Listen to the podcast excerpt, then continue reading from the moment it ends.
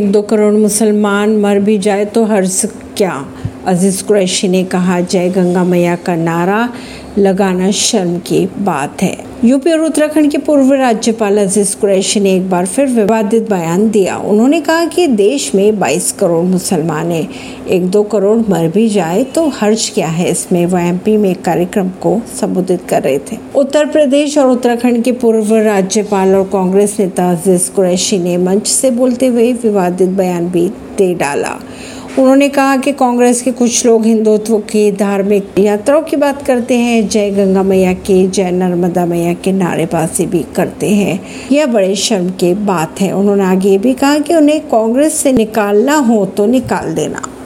उन्होंने आगे ये भी कहा कि उन्हें अगर कांग्रेस से निकालना है तो निकाल दिया जाए, लेकिन पार्टी दफ्तर में मूर्तियाँ बिठाना, डूब मरने के समान है। कुरैशी ने कहा कि मुझे कोई डर नहीं, निकाल देना।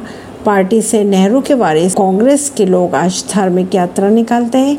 गंगा मैया की जय कहते हैं। गर्व से कहते हैं कि मैं हिंदू हूँ। के दफ्तर में मूर्तियाँ बिठाते हैं। ये डूब मरने की बात है।